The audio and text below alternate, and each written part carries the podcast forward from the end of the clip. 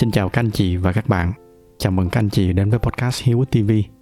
Trước khi bắt đầu, dành cho anh chị nào mới lần đầu đến podcast này thì đây là nơi mà tôi chia sẻ về chủ yếu hai mảng nội dung chính, đó là các cái kỹ năng quản lý tài chính cá nhân và thứ hai là những kinh nghiệm sống mà tôi đã tích lũy được. Các anh chị có thể ghé thăm trang web của podcast ở địa chỉ là hiếu.tv để tải về một số tài liệu mà tôi đang chia sẻ miễn phí. Một lần nữa xin chào các anh chị và bây giờ thì chúng ta cùng nhau bắt đầu chủ đề ngày hôm nay. Có lần ở trong cái tập số 63 Kiên trì trong gian nan, Tôi có nhắc lướt qua vài ý về cái hành trình nhập cư và trở thành công dân Úc của tôi. Cái hành trình đi Úc của tôi nó không được bằng phẳng như những người khác. Nhưng mà cũng chính nhờ như vậy cho nên tôi đã thu thập được cho mình rất là nhiều những cái kinh nghiệm sống. Và trong tập ngày hôm nay, tôi sẽ kể lại cho các anh chị nghe một câu chuyện mà chính bản thân cái câu chuyện đó nó đã để lại cho tôi rất là nhiều những cái bài học giá trị hy vọng là nó cũng sẽ giúp ích được gì đó cho những cái hành trình của các anh chị sau này. Thì à, có một dạo ở cái nơi mà công ty tôi đang làm việc, họ chuẩn bị họ nộp hồ sơ để mà bảo lãnh thường trú nhân cho tôi. Nhưng mà sau đó thì họ nhận được một cái thông báo của bên bộ di trú, đó là trường hợp của công ty tôi đang bị thiếu một số cái tiêu chuẩn để mà có thể bảo lãnh được cho tôi. Cụ thể là khi đó thì yêu cầu của chính phủ đó là các cái công ty, một khi mà họ muốn bảo lãnh cho người nước ngoài thì bản thân cái công ty đó đã phải dành ra một cái ngân sách đâu đó khoảng mấy phần trăm cho cái hoạt động đào tạo nội bộ. Cái logic của họ là họ phải đào tạo cho người úc trước, mà sau đó vẫn không đáp ứng được cho nhu cầu công việc thì họ mới được phép thuê người nước ngoài. Con số cụ thể thì lâu quá tôi không có nhớ chính xác, hình như nó đâu đó khoảng 2 hay 3 phần trăm gì đó. Và cái vấn đề khi đó của công ty, đó là do công ty đang phát triển khá là tốt, cho nên tổng doanh thu của họ khá lớn nên thành ra dù đã dành khá là nhiều ngân sách cho chi phí đào tạo nội bộ nhưng mà tổng những cái ngân sách đó nó vẫn không đủ 3%, dẫn tới cái việc là công ty không đủ tiêu chuẩn để tiếp tục bảo lãnh hồ sơ cho tôi. Và kết quả là tôi bị rơi vào một cái tình thế rất là nan giải. Khi đó thì visa của tôi sắp hết hạn, để mà có thể tiếp tục ở lại Úc thì tôi phải tìm được một công ty khác sẵn sàng bảo lãnh cho tôi và họ cũng phải đủ tiêu chuẩn để mà bảo lãnh. Nếu không thì tôi buộc phải rời khỏi nước Úc trong vòng 30 ngày mà cái vấn đề ở đây là không nhiều công ty có đủ khả năng để bảo lãnh. Như trong trường hợp của cái công ty tôi đang làm việc lúc đó, cũng là một cái công ty rất là thành công, nhưng mà nó vẫn bị thiếu một cái tiêu chí về hoạt động đào tạo. Mà vẫn chưa hết, những cái công ty mà họ có đủ khả năng để bảo lãnh thì cũng hiếm có ai dạy gì mà đi dây vô một cái ứng viên như tôi. Để rồi sau đó thì họ phải làm đủ thứ những cái thủ tục rườm rà phức tạp khác. Họ phải chứng minh đủ điều kiện với bộ di trú, rồi họ phải thuê luật sư để mà làm nhanh cho tôi tại vì khi đó thời gian của tôi nó không còn nhiều. Mà kể cả là làm hết những cái việc đó rồi, thì nó vẫn có xác suất là bộ di trú sẽ bác hồ sơ của tôi. Thành ra là công sức của họ sẽ đổ sông đổ biển hết. Trong khi họ chỉ cần nhận một cái người bản xứ, người úc vô là xong. Ngay ngày mai là cái người đó họ có thể đi làm liền. Họ không phải nhức đầu thêm cái gì nữa hết. Thành ra cái vị trí của tôi khi đó gần như là được xem là vô vọng. Cái việc mà tìm được một công ty đủ điều kiện bảo lãnh và sẵn sàng bảo lãnh cho tôi. Nó gần như là một cái nhiệm vụ bất khả thi. Chưa kể là khi đó tôi chỉ có vỏn vẹn chưa tới 2 tháng để mà làm cái việc đó. Câu chuyện này thì có lần tôi đã kể lại trong những cái chia sẻ của mình trước đây. Trong cái bài là chúng ta chỉ cần thành công một lần. Nhưng mà trong bài đó thì tôi cũng không có nói chi tiết là sau đó thì cụ thể tôi đã làm cái gì. Khi đó thì tôi đã xác định là bằng mọi giá phải làm cho bằng được cái nhiệm vụ bất khả thi đó tôi bắt đầu đặt ra cái chiến lược cho mình là nếu mà tôi chỉ nộp đơn theo cách bình thường với những cái lá đơn xin việc và vài cái dòng cover letter thì nó cũng sẽ không có gì đặc biệt hết. Khi đó chắc chắn là người ta sẽ loại cái hồ sơ của tôi ra khỏi danh sách phỏng vấn ngay từ cái vòng ban đầu. Cho nên tôi quyết định là trong cái đống hồ sơ vài trăm ứng viên đó, bằng cách nào đó tôi phải nổi bật nhất ở trong khả năng có thể của mình. Ở úc thì thường khi mà đi xin việc, người ta sẽ có một cái bộ hồ sơ bao gồm, thứ nhất là cái cv thứ hai là cái cover letter, thêm một cái profile linkedin. Ai mà kỹ hơn nữa thì sẽ có thêm vài lá thư giới thiệu từ những cái công ty cũ. Tuy nhiên, lúc đó tôi nghĩ kể cả nếu mà tôi có hết những cái phần đó một cách đẹp nhất, thì cái hồ sơ của tôi nó vẫn không đủ nổi bật. Nó vẫn không đủ để mà có thể tách ra khỏi đám đông được. Bằng cách nào đó, cái hồ sơ của tôi nó phải vượt trội ra khỏi những cái hồ sơ khác. Và cái cách mà tôi đã làm, đó là với mỗi công ty mà tôi chọn nộp hồ sơ vào thì tôi đã ngồi xuống nghiên cứu rất là chi tiết về cái công ty đó. Tôi thu thập tất cả những cái thông tin và những cái số liệu mà mình có thể thu thập được. Rồi từ đó tôi bắt đầu xây dựng cho họ cả một cái chiến lược phát triển sản phẩm như thế nào cho nó phù hợp nhất với cái tình trạng của họ. Và để cho họ không phải ngồi đọc những cái chiến lược đó, với mỗi công ty mà tôi ứng tuyển, tôi chuẩn bị riêng cho họ một cái video. Nó tương tự như những cái slide trên podcast mà các anh chị đang nghe từ trước tới giờ ở trong những cái video đó thì tôi trình bày toàn bộ những cái phân tích của mình, những cái ưu và nhược điểm, cũng như là những cái kế hoạch phát triển sắp tới của công ty đó. Tôi dành thời gian để mà chuẩn bị những cái video này nó rất là kỹ, tới mức mà nó gần như là một cái chiến lược phát triển cho cả công ty trong vài năm tới. Không chỉ riêng về sản phẩm mà còn là lợi thế cạnh tranh so với đối thủ và rất là nhiều những cái yếu tố khác. Nói chung là nó như là một cái bản phân tích chiến lược vậy và để tránh trường hợp là tôi đầu tư quá nhiều vào một cái công ty mà kết quả cuối cùng thì công ty đó lại không đủ khả năng để bảo lãnh cho tôi. Cho nên trước khi mà nộp hồ sơ vào một cái công ty nào đó thì tôi đã dùng rất là nhiều cách khác nhau để mà tìm hiểu và đảm bảo là cái công ty đó có đủ khả năng để mà bảo lãnh cho tôi. Cứ như vậy, với mỗi cái bộ hồ sơ nộp vào một công ty thì tôi có đầy đủ từ cv cho tới cover letter, tài khoản linkedin, thư giới thiệu của những công ty cũ một cái website cá nhân với chi tiết tất cả những dự án mà tôi đã từng làm và một cái video mà tôi trình bày toàn bộ những cái chiến lược mà tôi vừa nói lúc nãy kèm theo là toàn bộ những cái nghiên cứu cũng như là số liệu mà tôi đã dùng để thực hiện những cái chiến lược phát triển đó.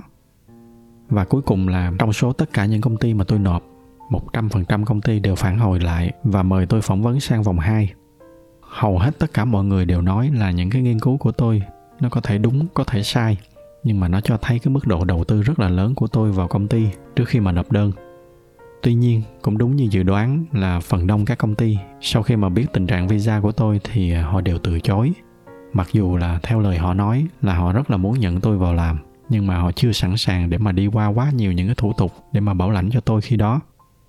Cho tới khi có một cái công ty ở Sydney, công ty này sau đó tôi mới biết là bên bộ phận HR sau khi mà nhận hồ sơ của tôi vì họ khá là ấn tượng cho nên họ đã đặt cách chuyển cái hồ sơ của tôi trực tiếp cho bạn CEO để bạn trực tiếp xem cái video và những cái phân tích của tôi bạn CEO sau khi mà xem xong thì bạn đã nói với phòng nhân sự để mà sắp xếp cho tôi bay từ Melbourne lên Sydney để phỏng vấn. Lúc đó tôi vẫn còn đang ở Melbourne.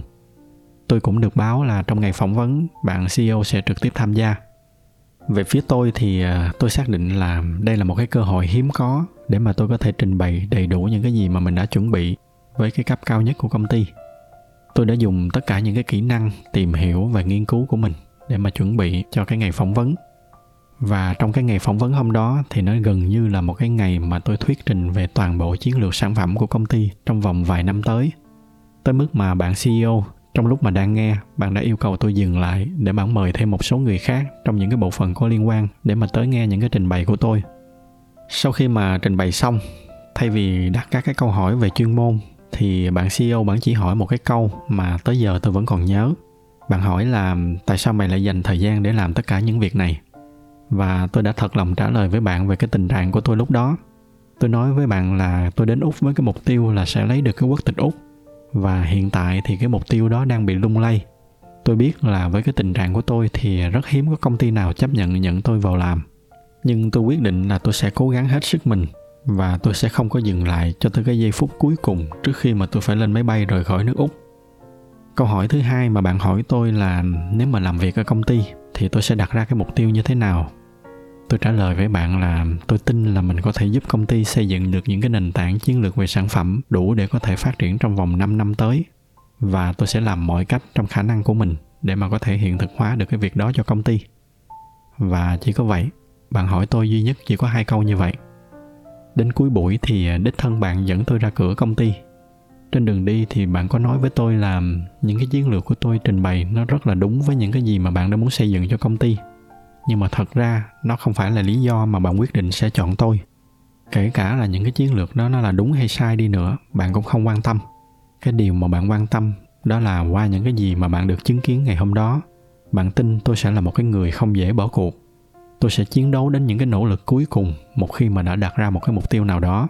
Và bạn chỉ cần tôi giữ đúng cái lời hứa mà mình đã nói ở trong cái buổi phỏng vấn.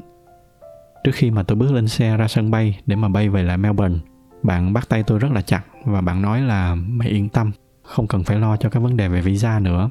Công ty sẽ làm mọi cách để bảo lãnh bằng được cho cái hồ sơ của mày. Và sau đó bạn đã giữ đúng lời hứa bạn đã thuê một trong những công ty luật di trú tốt nhất ở Sydney để chuẩn bị cho cái hồ sơ của tôi.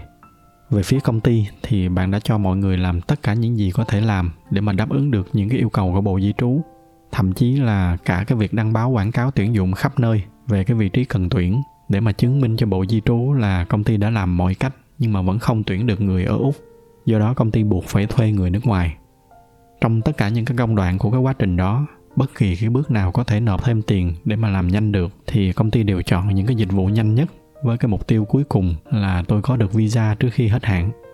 Cuối cùng, mọi thủ tục cũng hoàn tất và visa của tôi được cấp vỏn vẹn đúng một ngày trước cái thời hạn mà tôi phải rời khỏi nước úc. Sau đó thì à, công ty chi trả toàn bộ chi phí để chuyển tôi từ melbourne về sydney lại để mà sinh sống và làm việc. Bạn đã giữ đúng lời hứa của mình và sau đó thì tôi cũng đã giữ đúng cái lời hứa của tôi trong suốt 2 năm làm việc ở công ty, tôi đã làm mọi cách để giữ trọn cái lời hứa của mình là sẽ giúp công ty xây dựng được một cái nền tảng sản phẩm và cái chiến lược sản phẩm tốt nhất có thể. Kể cả là sau này trong rất là nhiều trường hợp, tôi đã gây mít lòng với rất là nhiều những cái phòng ban và bộ phận khác. Thậm chí có lúc là bạn sốt ruột tới mức là bạn phải mời tôi vào phòng và bạn nói là, hiếu, có khá là nhiều phòng ban ở trong công ty đang không hài lòng với mày. Mày xem có cách gì tiết chế hơn một chút không? Tôi trả lời bạn là ở một cái mức độ nào đó, tôi mang ơn bạn và mang ơn công ty. Do đó cho nên tôi muốn giữ trọn cái lời hứa mà tôi đã hứa với bạn.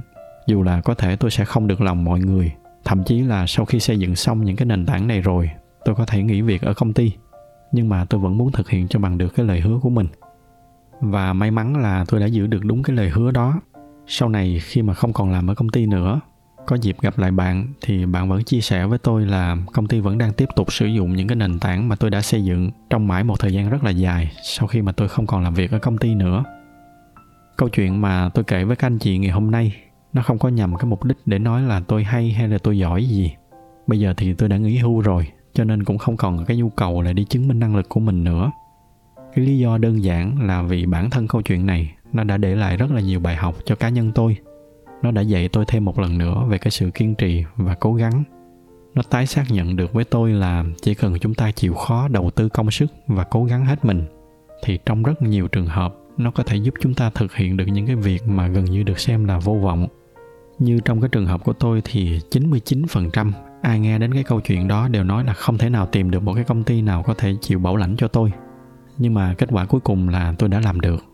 Và tôi nghĩ cái yếu tố mà nó đã giúp tôi làm được điều đó, nó không phải là bởi vì tôi quá thông minh hay là giỏi giang gì xuất chúng, mà phần nhiều là bởi vì tôi đã dành trọn cái tâm sức và cái sự cố gắng hết mình mà tôi đã đặt vào những cái việc mà tôi làm.